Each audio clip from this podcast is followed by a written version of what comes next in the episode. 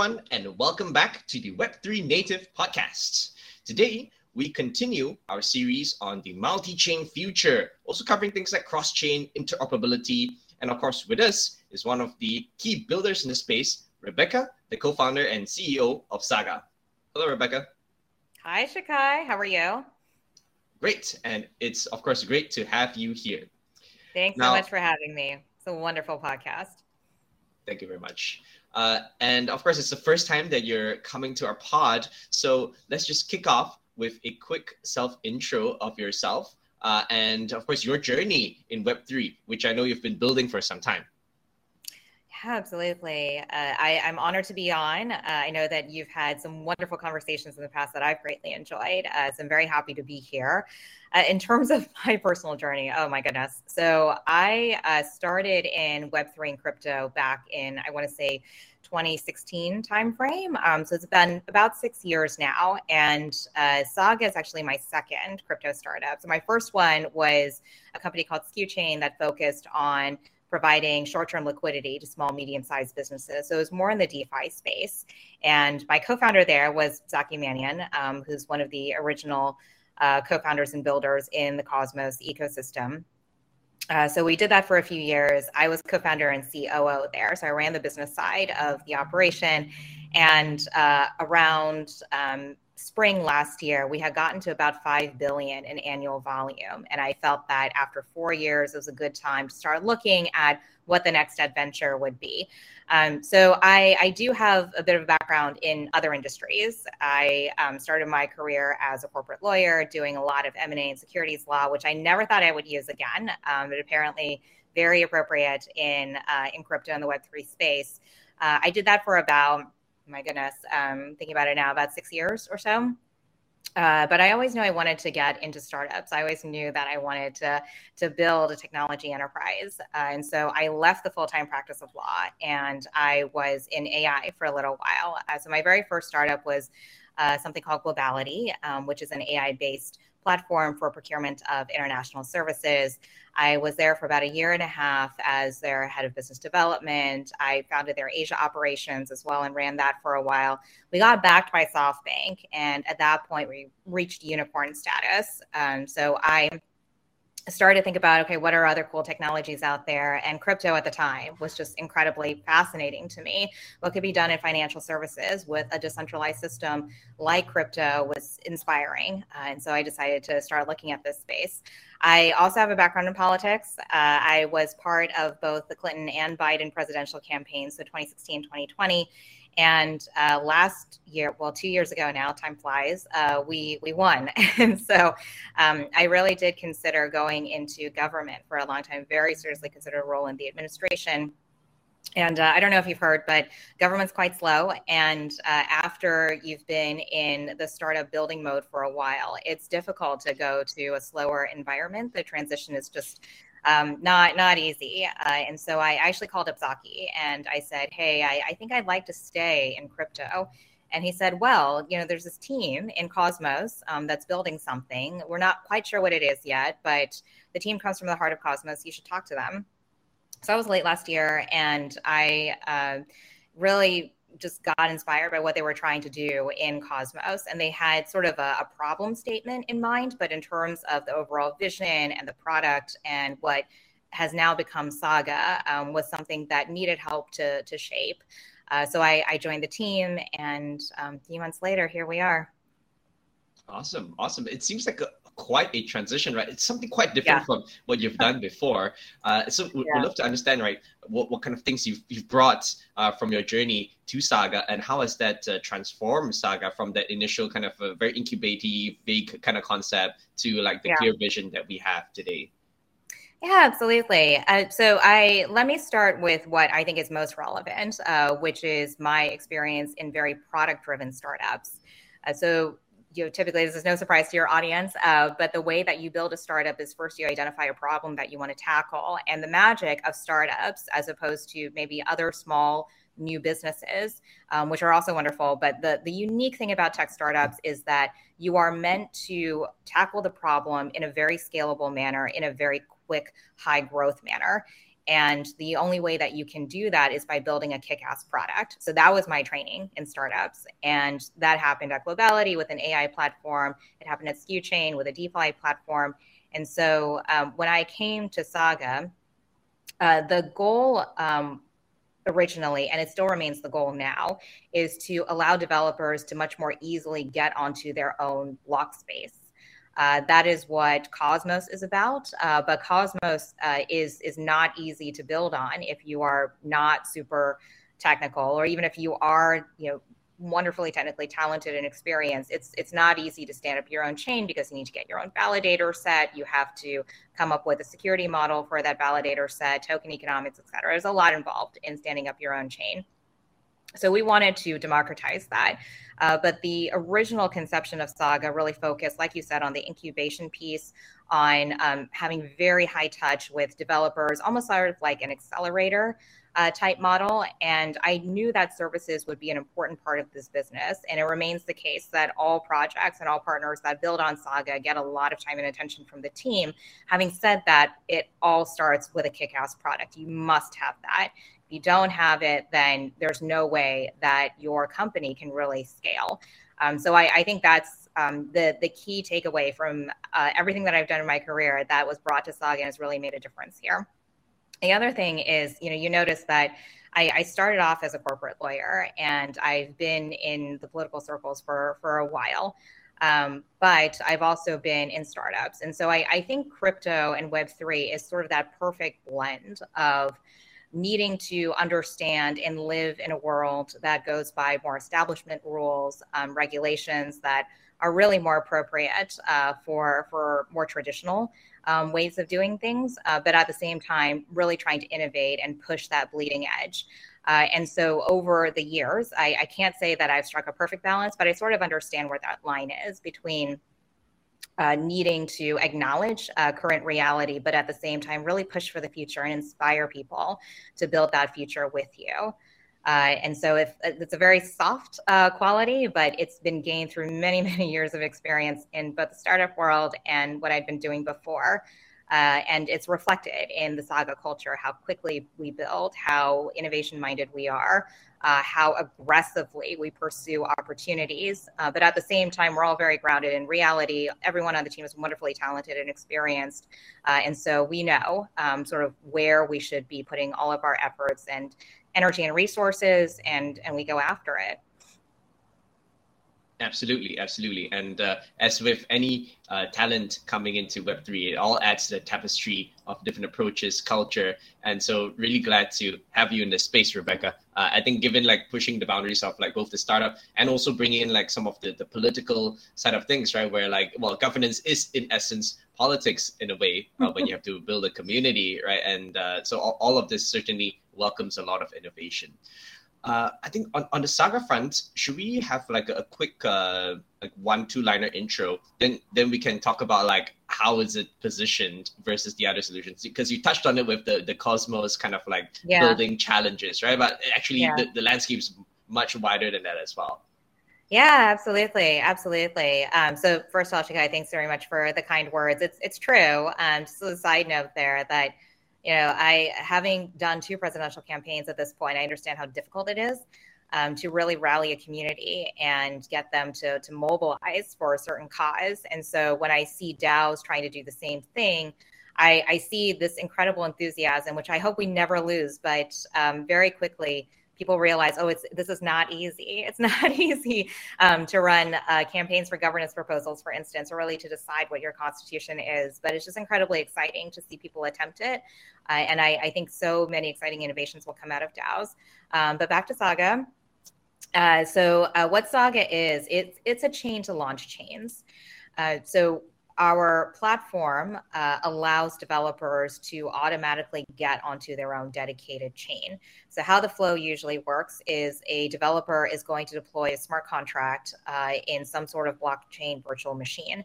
And they take that VM to the Saga protocol, and through command line, they're able to automatically deploy that onto its own dedicated chain, which we call a chainlet.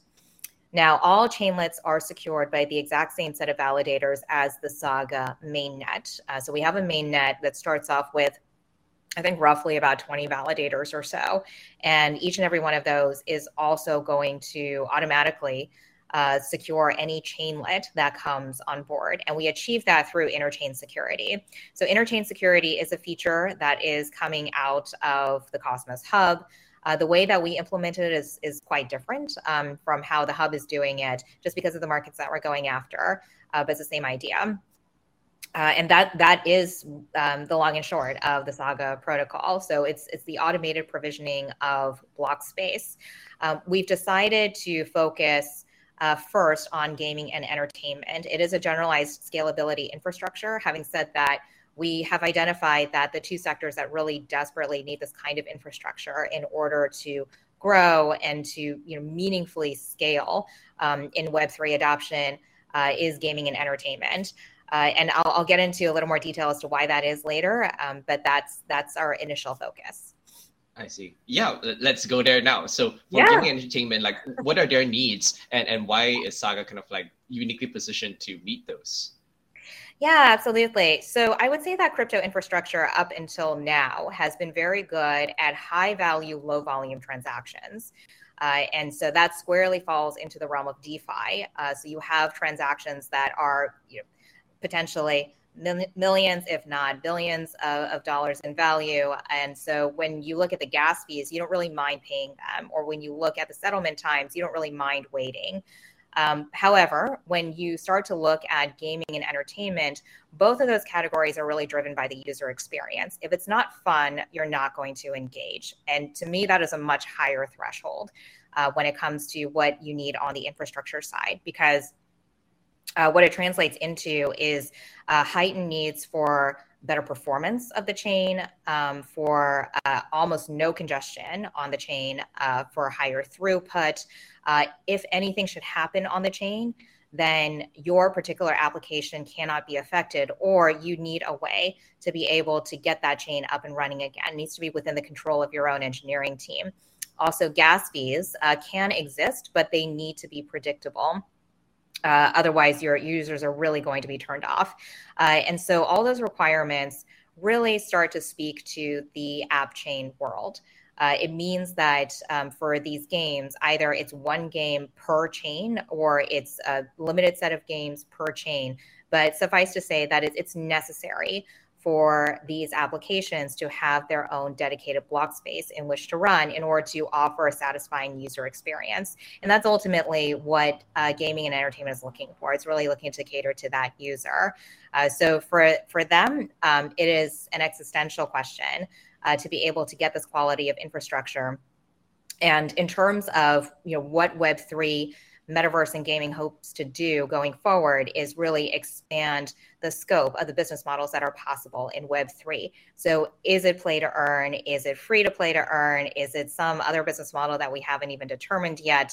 Um, a lot of times, that business model is first determined by the infrastructure, and then that in turn uh, determines the design of the game. And so, you want to be able to, to be free in your creativity for putting that game together the better the quality of the infrastructure, the more freedom you have uh, to play with that game model. And that's what we hope to offer to all the games and all the partners that are coming onto the Saga protocol. All right. So we're talking about uh, not just high throughput, but also dedicated throughput, right? So like guaranteed yeah. level of performance. We're talking about like customizable yeah. experience, like gas and so on, and of course flexibility to work with uh, presumably the virtual machines that they're comfortable with, or, or potentially yeah. even kind of like migrating from like existing experiences and keeping some of the clunky parts, even if they want to to, to do that, right? Uh, yeah. So all, all this sounds great and of course, I think uh, for for practical purposes, developers also want to know uh, what what are the the trade offs that they might be making, right? So I think in, in the sense of relying on Saga for the infrastructure, uh, does that mean there are certain like points of uh, potential like uh, security, uh, the concerns, and other things? Mm-hmm. Yeah, absolutely. So I, I, would say let's let's focus on just the the pure infrastructure first. Um, so what does it mean to build on an app chain versus building on what we call a monolithic chain, uh, which is your Ethereum's, your Solanas, your Algorand's, Avalanches, etc. Um, so, what's the difference between the two? So, when you build on a monolithic chain, you face congestion issues, throughput issues. The the infrastructure is uh, frankly not um, not really suitable to uh, applications like gaming and entertainment with those user requirements. But what benefits do you get? You get the community uh, because you are building on this monolithic chain with an inbuilt community around it. What does community translate into? It translates into players. And so you have a ready user base uh, that you can plug into if you build on one of these large chains. Uh, you also have a good amount of liquidity for whatever assets you're generating. So when we're looking at gaming and entertainment, usually the assets that we're talking about are NFTs. Uh, and that's true for pure NFT projects. That's also true for games, where a lot of the in game assets are now expressed as NFTs in a Web3 environment. Uh, and so you get uh, transferability of these assets, liquidity. Uh, those those are all wonderful things to have um, if you are uh, a gaming or NFT application. But um, if you are building on an app chain, we have taken those considerations in into account and this is how we satisfy them. So in terms of the community piece it's true that when you build uh, your own dedicated chain on saga it is your own chain. However keep in mind that cosmos is interoperability first which means that it comes built with something we call inter blockchain communication ibc um, which is an interoperability protocol. So all Cosmos chains inherently have interoperability between them, which means that even though you are on your own dedicated chain in Cosmos, you are nevertheless part of the wider ecosystem automatically. And that's also true for Saga. So if you're building uh, an, an application on uh, the, the Saga protocol, then not only are you a part of the Saga community, you're also a part of the Cosmos community. So there is a community there. Uh, the other thing I would mention is um, once you start to think about transferability uh, of, of assets between uh, different chains, let's say, or different games, if you decide to divide up the entertainment properties that you're deploying in Web3 uh, between different universes, then all of a sudden you have to think about interoperability. Uh, you can't just stay on one particular chain and hope that that chain is going to be the the home uh, for all of your different universes and it's going to satisfy all your needs for all the different applications you're going to build. And so you have to think about that interoperability piece. Fortunately that is built into our system and so already with some of the projects that we're working with we're seeing um, use cases where they are deploying different games uh, onto different chainlets and those chainlets constitute different worlds in that gaming universe. The nfts that are generated on each of those chainlets can then be freely transferred uh, not just between their universe but also other universes in saga um, what we're starting to do as well is um, thinking very seriously about bridging to other ecosystems outside of Cosmos, just so bridging to Solana, for instance. Um, the first kind of virtual machine that we'll be supporting is the Ethereum virtual machine. So there's sort of a natural connection there to Ethereum. But we're also looking at direct bridges to Ethereum as well. Uh, and so you you want to prepare yourself um, for your game to grow by getting into an ecosystem that a is a wide community and also thinks about both the um, interoperability aspect as well as the multi-chain nature of the architecture. Uh, and so that's that's how I would think about you know sort of the pros and cons and where you want to position your game, how you want to build it. If I were a developer, definitely, definitely. And of course, on the issue of scaling, it seems that mm-hmm. uh, everybody is trying to tackle it in their own way, right? Uh, be it like yeah. improving the throughput uh, and also uh, improving the user experience. So we have seen, for example, on on Solana, right? You're you're supposed to be able to have uh, more parallel processing, and and the, the validators can also scale quite easily. Uh, yeah. With things like um, and also I think with user experience, we've seen that, for example, games can be deployed on like Polygon with some of the metaverse projects, and they also use uh, other infrastructure players to abstract away the gas. All right? mm-hmm. and then uh, and then we see kind of like a subcategory of like the app chain or in between, uh, where yeah. we're talking about kind of side chain, subnets, supernets, these concepts, right? That like we've seen like uh, on Avalanche, a couple of games have moved over. Uh, and now Polygon is looking into launching these uh, supernets as well for dedicated mm-hmm. applications. Uh, of course, uh, in Cosmos, we see that DYDX has uh, has decided to set up their, their own chain, right? So I guess that is uh, yeah. an example to go by. Um, how do you, how would you see like these different options, right? aside from the, the community side of things that you've talked about, right? Are there technical differences that people should consider? Is it a philosophical difference, or is it a purely kind of a, a BD kind of like who can reach and provide the best experience? It's it's a little bit of all of the above, um, Shakai, to be perfectly honest. But um, if, if I could break it down like this, so why is it that you worry about scalability? So I would say that um, what gaming and entertainment has taught us, and I, frankly, DYDX is, is a DeFi protocol, um, and they've taught us this as well, is once your application starts to grow to sort of any appreciable traffic, your block space gets clogged up very, very quickly. Um, even in gaming and entertainment, where people have tried to keep as many transactions off chain as possible, so maybe preserve only the NFT transactions uh, for logging onto the chain and then everything else all the other gameplay all the other interactions with the nft project are going to stay off chain. People have tried those solutions. Nevertheless block space gets clogged up very very quickly not to mention all the throughput issues that happen once um, you're, you're trying to get lots of transactions through the system. So how do we solve for that? And that's why you see a lot of these uh, solutions come up that really emphasize scalability uh, so I, I, would say the first category of major category of scalability solutions that came up last year is um, how do we make blockchains more modular? So blockchain has um, several distinct elements to it. You know, we oftentimes think about it as just this, this, sort of black box, but actually you have the settlement mechanism, you have the data availability, um, you have the the security mechanism, the consensus, and so uh, the purpose of modular blockchains is to take each of those elements of a chain and then break them out such that different infrastructure players can provide individual parts of that chain.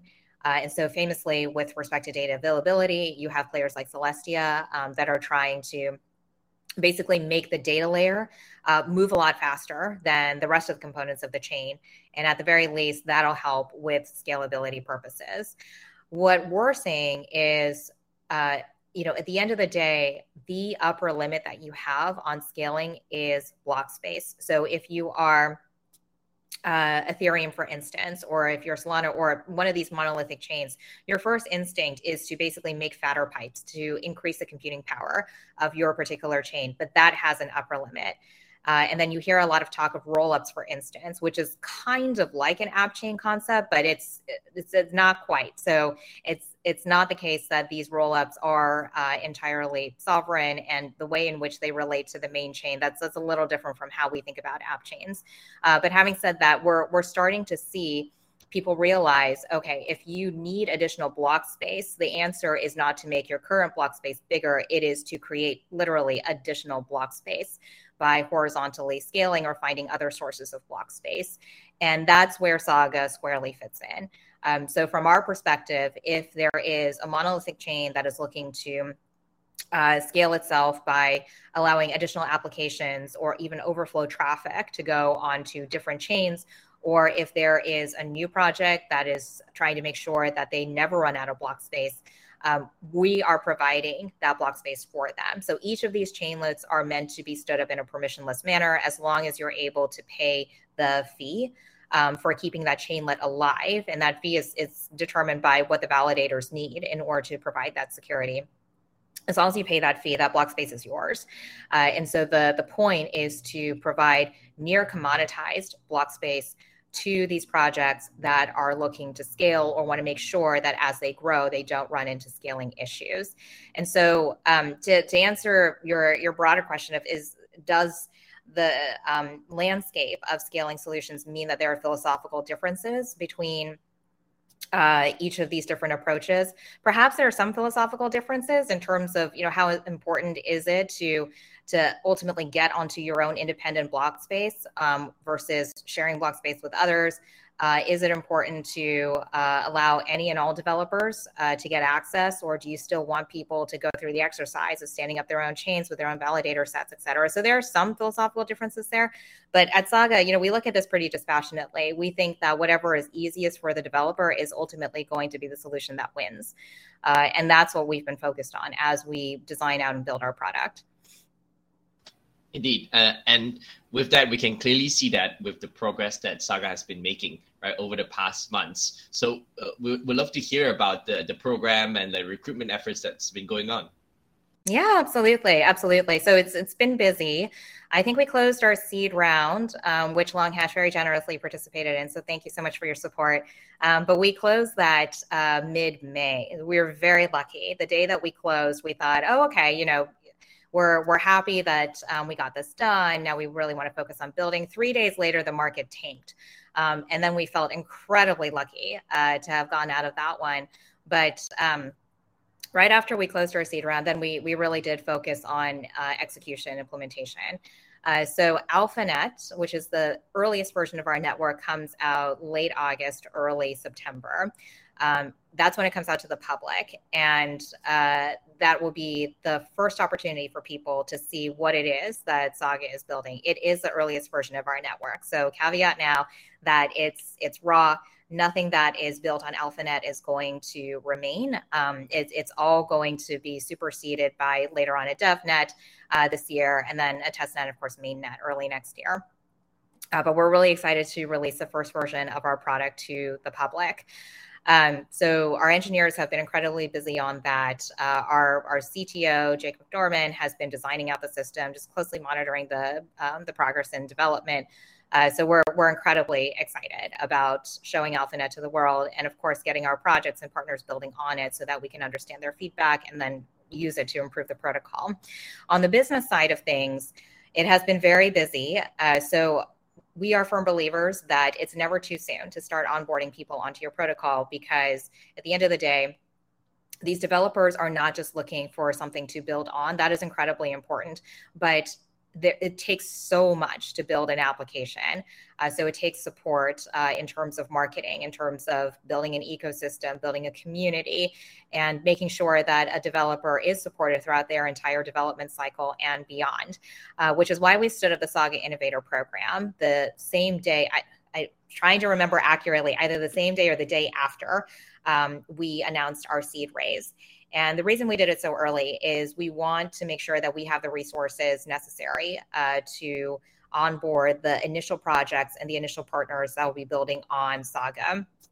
So everyone who's a participant um, on the um, in the program uh, is able to get early access to AlphaNet. They also get access to uh, all of Saga's co-marketing efforts. So Twitter Spaces, Discord community calls, blog posts, any sort of specialized marketing campaigns for some of these projects that have launches coming up. We're happy to support that. But the idea is to really start onboarding these developers and their projects into Saga as an ecosystem, as a platform, as opposed to just a, a protocol in which to get your own block space. Um, so the program is is active. Uh, we are onboarding lots of different projects right now, lots of different partners. Those announcements are getting made uh, over the course of the next couple months. Um, I think we kicked off uh, yesterday with an announcement that Cosmic Horizon, um, one of the key games in the Cosmos ecosystem, uh, is a participant in this innovator program but we um, have only reserved about 50 slots uh, for this program just to make sure that our team is able to support uh, each one of these projects adequately. Um, so yeah, we're super excited to share uh, these projects with the the wider community. We're just really inspired by what these developers are building, and um, excited to have them start on the Saga journey so early with us. Uh, but yeah, it's it's been busy. Uh, I anticipate that after AlphaNet comes out, it'll get even busier. Uh, but I mean, we're we're really happy that um, what we're building seems to be really resonating with the market, uh, and that is fulfilling a need um, for those who are really looking to go into Web three, expand their presence in Web three, and really build out this space um, over the over the next few months. Definitely, definitely, and, and it sounds like uh, you want to actually dedicate some of the human resources as well, yeah. uh, and not just the, the technical bits, right? Uh, in order to to help these builders understand the landscape and other parts which are needed. Uh, you kind of yeah. alluded to that a bit before, where Saga kind of solves the problem of block space and a lot of the flexibility that, that comes with it to create the user experience. At the same time, there are other parts of this modular architecture ca- that can be useful to many of the builders out there. Things to consider like data availability, storage, compute, uh, liquidity, all of which can come from the other chains as well. So perhaps mm-hmm. would you like to introduce some of these other elements that I presume that we are also orchestrating for these builders? Yeah, absolutely. So it it all starts off with uh, getting your own block space. So we've simplified the deployment process down to as long as you are building in some sort of blockchain virtual machine, then you are automatically able to get onto your own chain.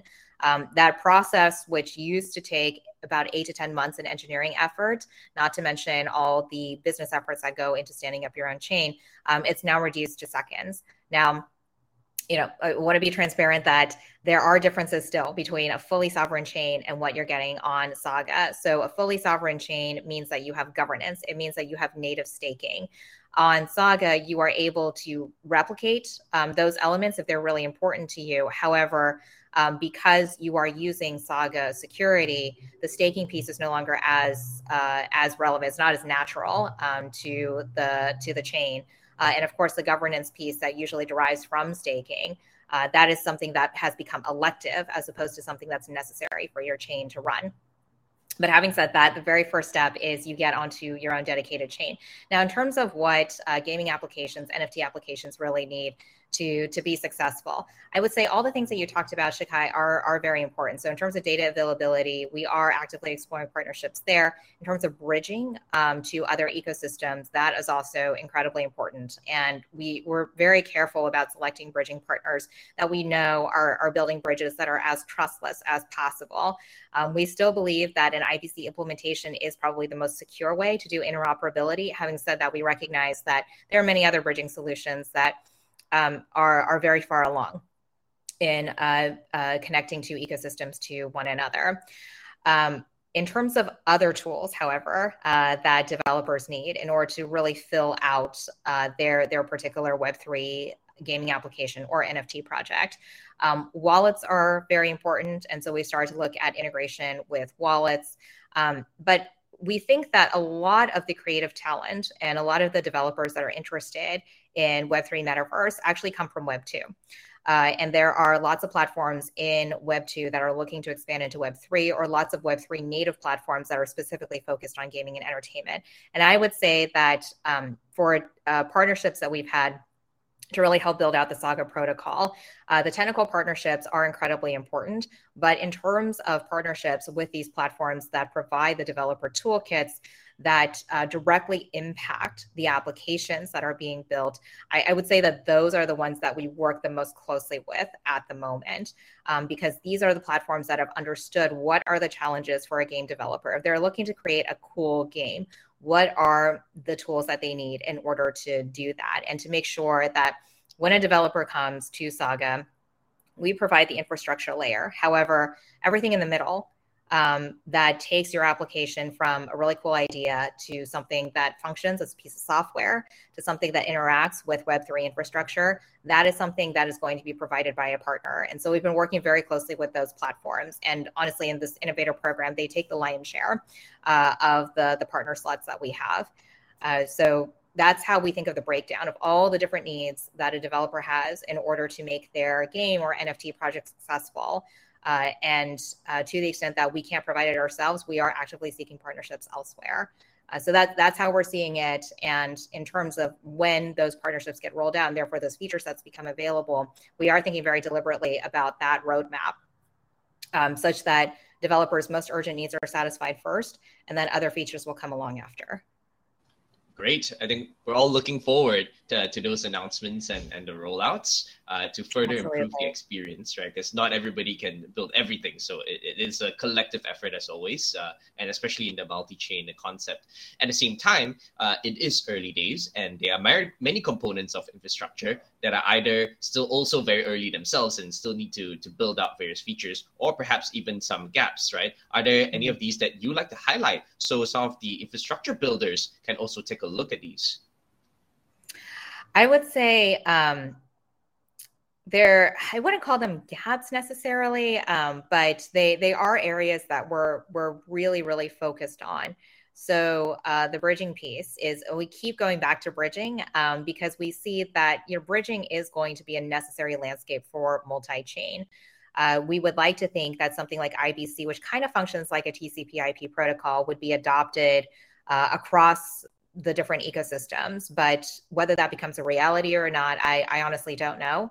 Uh, and so bridges really provide that crucial connection between um, the different ecosystems, making sure that people can pass assets back and forth um, in a trustless manner. Uh, and so we're we're closely monitoring that space. I would say a, a, project like Axelar, for instance, is very far along in that. Layer zero is also a great solution in there. Uh, but in terms of really shoring that up uh, and uh, developing as quickly as possible so that these resources are available to us, that's something that we're monitoring very very closely. Um, the the other piece I'll mention is um, uh, in terms of the um, the speed and the throughput of blockchains. So, uh, what we're able to do is we're able to expand block space such that if you had your own dedicated block space, um, this is basically as fast as chain operations can go for you. Uh, and so we're trying to maximize chain transaction speed in that way. But um, there are some very cutting edge um, innovations that are happening right now to just make blockchain processing speed that much faster. Uh, and so we're really looking forward to, to getting those innovations as well, because then you're not, you get the best of both worlds. You're no longer just trying to expand to as much block space as possible. You're also making that block space that much more efficient. Uh, and so we would love to see more innovations in that space. I would say that's that's the very bleeding edge. And so if you think about something like app chains or a multi-chain ecosystem really maturing over the course of next year, uh, infrastructure that improves the hardware itself, improves the the core functioning of a blockchain. That's much further out, um, but we're very excited to see that. Um, last piece I'll mention is probably zero knowledge. Uh, we hear a lot about zk. And uh, we're very excited about what ZK could mean for a multi chain landscape uh, in which you want to be able to share your data, but there needs to be some retention of privacy. Uh, so ZK is a term that has been thrown around for as long as I've been in crypto and Web3, and it's always been such a beautiful dream. Um, I think we're getting so much closer to realizing that, uh, but we're still to to be you know very real about it. We're still quite far. And in terms of the computing power that ZK requires, um, that's something that there there are a few startups out there uh, that are, are trying to tackle that particular problem because if you take the uh, transaction throughput of a normal blockchain then you add zk on top of it it becomes even slower. Uh, and so that's that's a piece of infrastructure that i think we all agree satisfies a very important user need. But in terms of whether the the actual um, you know bare metal is there um, for for that to happen we're we're not quite there yet. So we'd love to see more investment in that space as well um, but yeah, as, as you can tell, there's no shortage of really exciting innovation that's happening in, in Web3. And um, we, we just hope to hit the timing right on each of those points. Indeed, indeed, uh, and uh, I love that a lot of these are like what you need as well uh, in order yes. to like scale Saga and, and, build out Saga and create this like yeah. cool experience. So with all Absolutely. these trends uh, and and uh, exciting innovation components, uh, would you like to make a bold prediction then? Like, what do you think it's the multi-chain or cross-chain future is going to look like in whatever time frame that you like, three, five, ten years? Oh my goodness. Um, you know, I um, I think that the dedicated chain, the blocks, your dedicated block space is going to be the equivalent of an AWS instance. People won't even think about it um, and and they'll just be standing it up. It, will just be uh, the standard for how people are building in crypto and Web three. I think that's what we're getting to, and it'll take a long time to get there. Um, you think of now about AWS and how critical it is for any sort of software operation, whether you're a tiny startup and you're just looking to launch the very first version of your application or whether you you are Amazon themselves and you rely on AWS for all of your cloud operations uh, it doesn't matter. I, I think that uh, the demand for block space is going to entail um, the the proliferation of these dedicated chains um, as as essentially cloud instances and cloud servers. So that's that's my prediction that that's where we're getting to. And in terms of what happens with these monolithic chains, I am very interested in seeing what happens with rollups. I do think that just based on the economics of rollups and um, how they relate back to the um, to the the main chain, the beacon chain, if you will. Uh, that it remains to be seen whether that is sort of the best way to go about it or whether you should be doing an app chain you should be doing a separate chain and then bridging back um, to to the main chain I have a sneaking suspicion that that second um, category is is actually far more efficient, uh, and and that people will probably go that route. But I, I, do think that even for a large chain like an Ethereum um, or like a Solana, et cetera, uh, that they're going to see this proliferation of smaller chains just hooking back into into the beacon. So that's my prediction. I think that arrives a lot sooner than than one would think. I would say in the next three to five years, you're you're going to to see that happen. And I mean, what does that mean? For um, for the internet, uh, for Web three, and the rise of Web three, uh, and how it coexists with Web two. I think that's what it means. Is you know, Web three is all about decentralization. It is about owning your piece of your digital life, and I think that there's greater desire um, for people to have that kind of control over their digital lives. And what's necessary for that is necessary for Web3 infrastructure to keep pace with that sort of demand. Uh, and so to the extent that there is more um, of that desire from the general public, Web3 infrastructure just has to keep up with it. Um, so I, I, think that that proliferation of infrastructure for such individualized needs is going to accelerate um, rather than peter off, and that is what's going to lead to the wider Web three revolution. I think um, for uh, adoption among the masses.